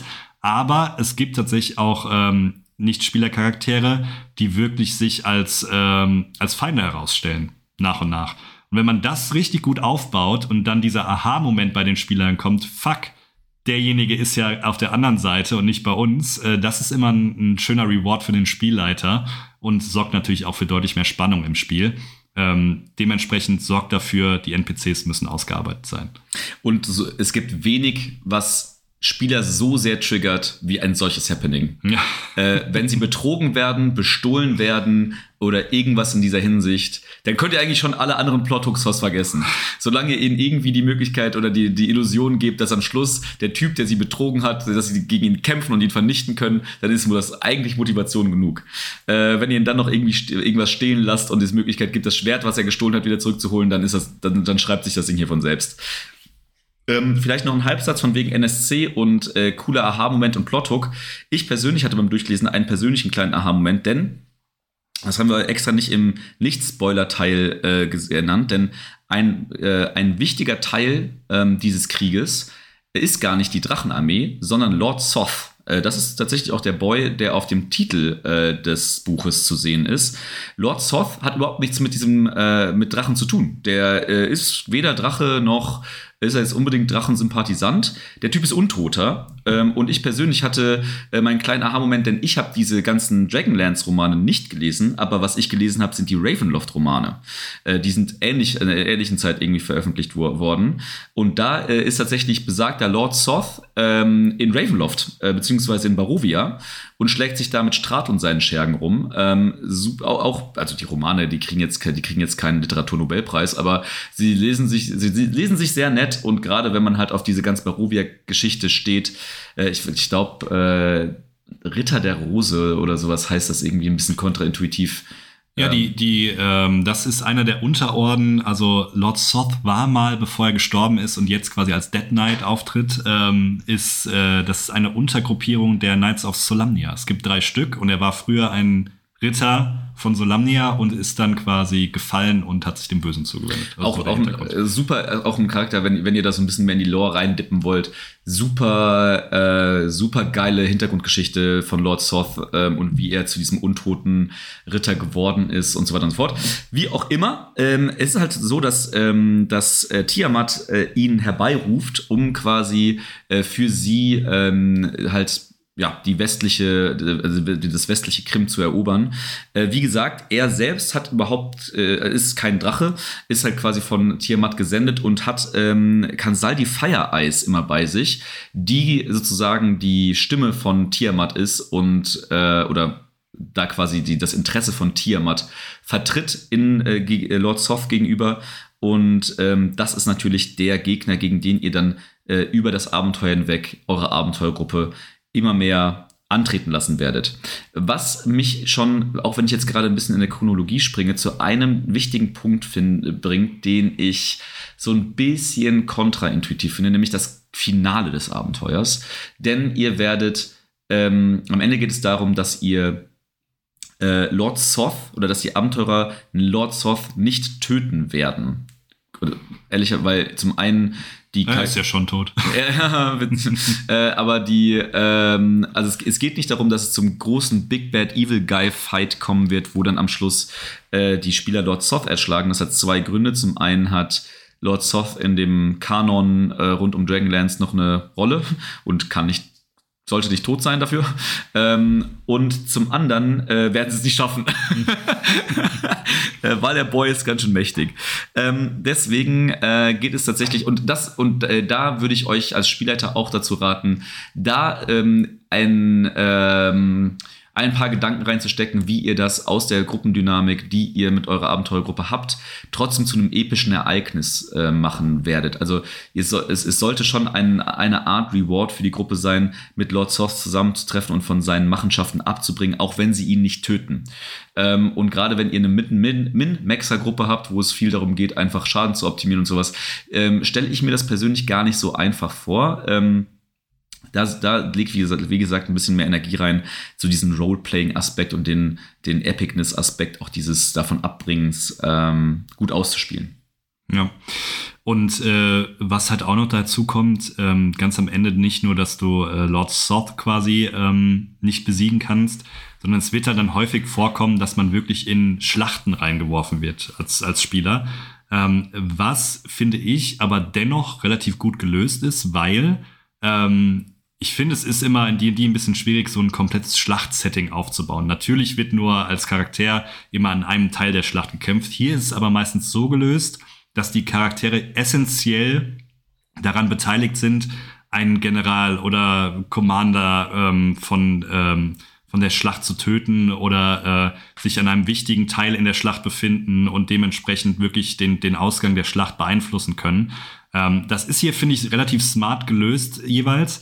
Man muss aber als Spielleiter natürlich vorsichtig sein und äh, die Spieler dann nicht enttäuschen und sagen, ja gut, ihr kämpft jetzt nur gegen den einen Typen, währenddessen äh, explodiert um euch alles herum, es fliegen Drachen.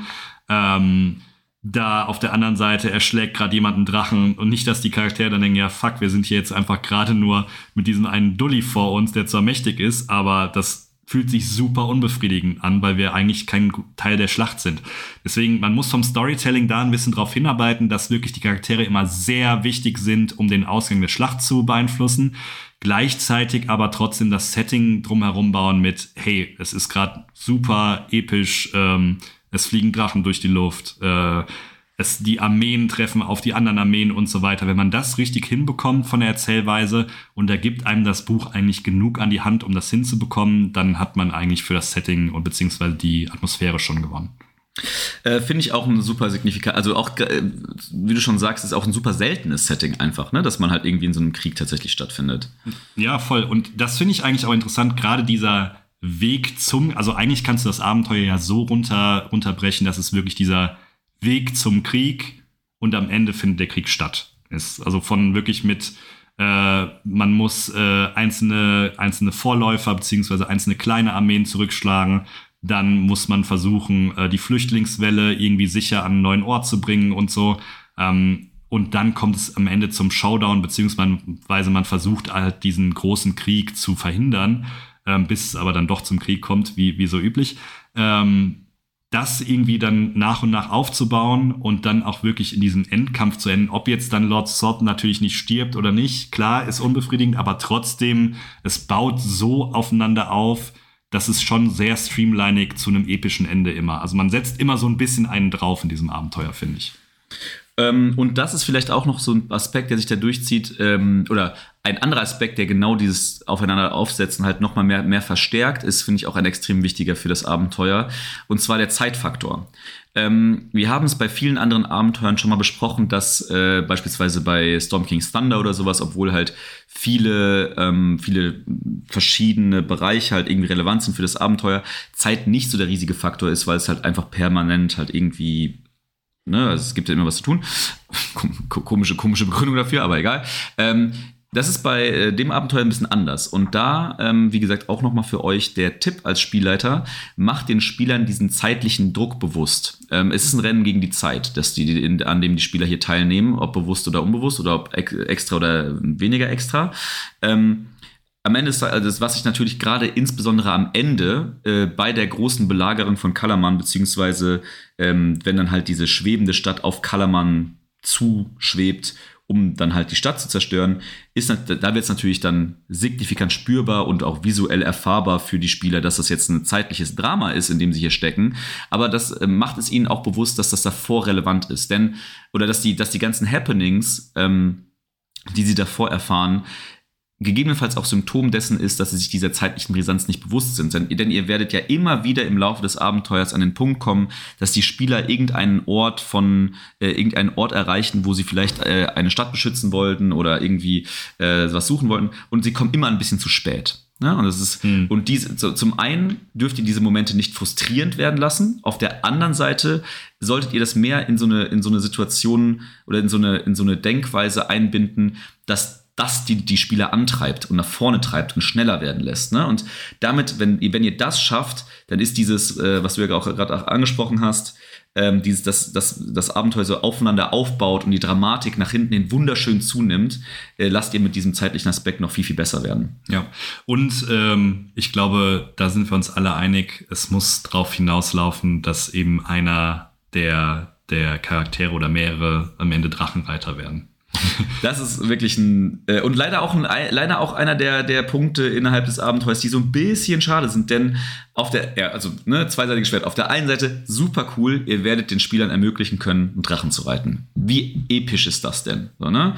ähm, leider Gottes äh, finde ich das so ein bisschen nicht unausgereift, aber es hört sich nach mehr an, als es am Schluss ist. Erinnert mich ein bisschen an Descent into Avernus mit diesen Hell Machines. Mhm. Ne? Also auch ein supergeiles, eine supergeile Mechanik, die dann so angeteased wird, mit der dann am Schluss relativ wenig gemacht wird. Weil was ich mir jetzt gewünscht hätte in diesem, in diesem Abenteuer ist halt irgendwie eine Regel, in, ähm, äh, sind halt Regeln zu äh, Kämpfe mit Drachen. Ne? So irgendwie so einen kleinen Drachenfight dann mal so da reingebracht. Wie episch wäre das denn? Äh, und das ist leider vom, vom, ähm, vom Abenteuer nicht so ohne weiteres vorgesehen. Ähm, wo ihr als Spielleiter aber auch überlegen könnt, dann Energie da reinzustecken. Ihr findet im Internet eine ganze Menge und da auch nochmal den Verweis auf die äh, Dungeon Master Dungeon, wie heißt das? Dungeon Master Masters Guild? Dungeon Masters Guild, genau. Ähm, da gibt es natürlich eine ganze Menge Amateursachen ähm, und auch generell in verschiedenen Foren werdet ihr das relativ easy googeln können, wie so Drachenreiter-Mechaniken ausgestaltet werden können. Ja, es bedeutet, dass ihr da als Spielleiter eine Menge äh, Energie reinstecken müsstet. Aber wenn ihr vielleicht Bock habt, den äh, Spielern einfach nur in einer Session die Möglichkeit zu geben, einen geilen, epischen Drachenkampf zu haben, äh, dann macht es. Ne? Die Spieler werden es euch natürlich sowieso danken. Ähm, ihr müsst halt ein bisschen Arbeit reinstecken, aber ihr werdet meines Erachtens kein besseres Abenteuer finden als dieses, um das mal zu ermöglichen. Hm. Ja, und ähm das, also nicht nur das Thema, wie man Drachen reitet, sondern das Problem ist ja auch teilweise, dass du keine, keine Eigenschaften von Drachenkämpfen hast, wie die funktionieren. Also es gibt in vielen Büchern, jetzt als Beispiel Spelljammer und Co., wie funktionieren Schiffe, wie genau. funktionieren Seafights und so weiter. Aber wie funktionieren Drachenkämpfe? Was passiert, wenn der Reiter runtergeworfen wird? Stürzt sich der Drache sofort hinterher, um ihn irgendwie aufzufangen und so weiter? Ähm, was passiert, wenn ein Drache weggerammt wird, äh, wie viele Meter fliegt er auf einmal dann nach unten. Da gibt es hier überhaupt keine Informationen zu. Das heißt, man muss sich das alles ausdenken oder halt, wie du schon sagst, in DM Skill reingucken.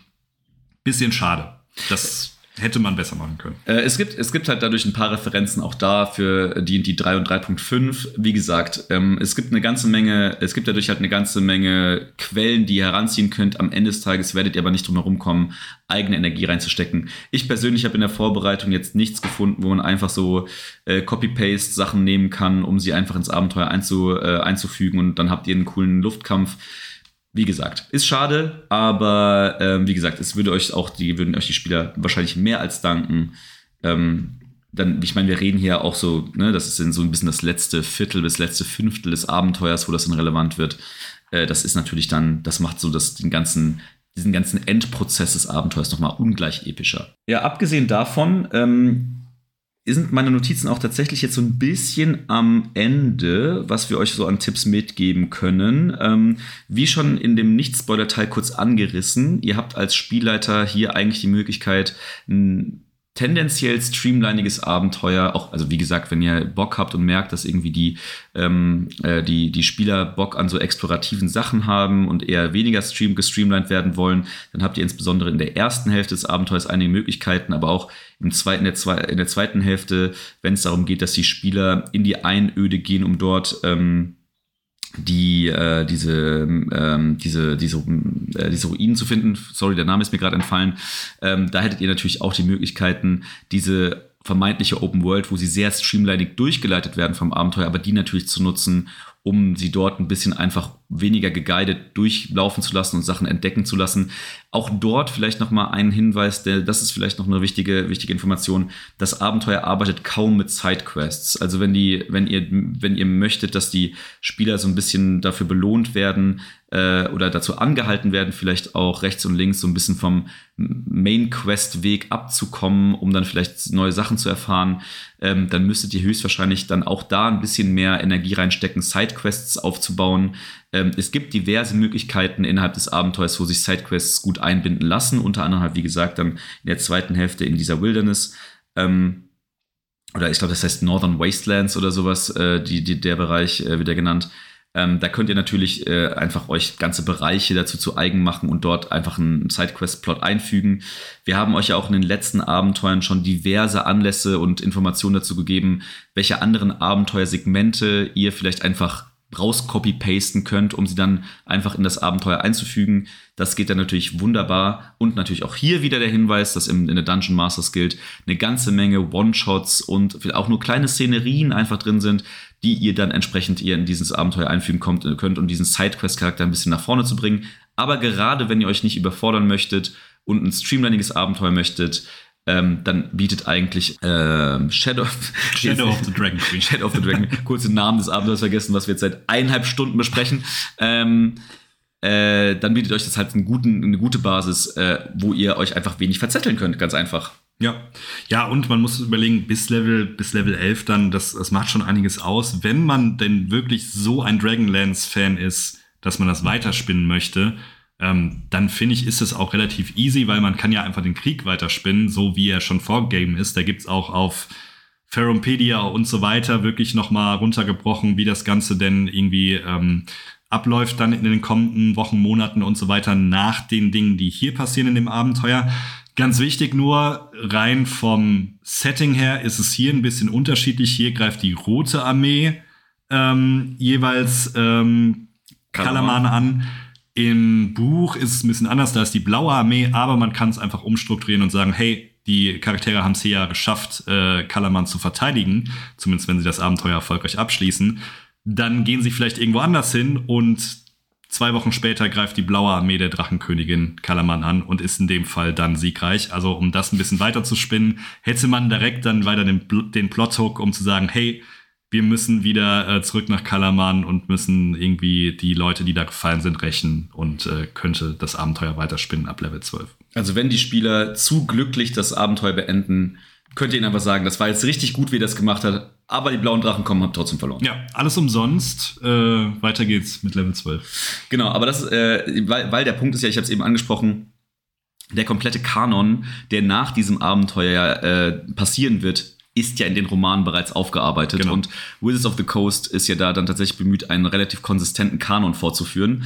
Ähm, wie gesagt, birgt in diesem konkreten Moment vielleicht ein bisschen Potenzial für Frustration bei den Spielern, aber gleichzeitig, äh, Christian, du hast es gerade schon gesagt, ähm, wahnsinnig viel Potenzial für x neue Storyhooks, ähm, die entsprechend dann weiter, weitergeführt werden können, bis dann tatsächlich ja zum Schluss auch noch eine ganze Reihe 3.5 Abenteuer steht, die man tatsächlich ja adaptieren könnte für 5e ähm, oder halt tatsächlich vielleicht ja in Zukunft noch kommen werden.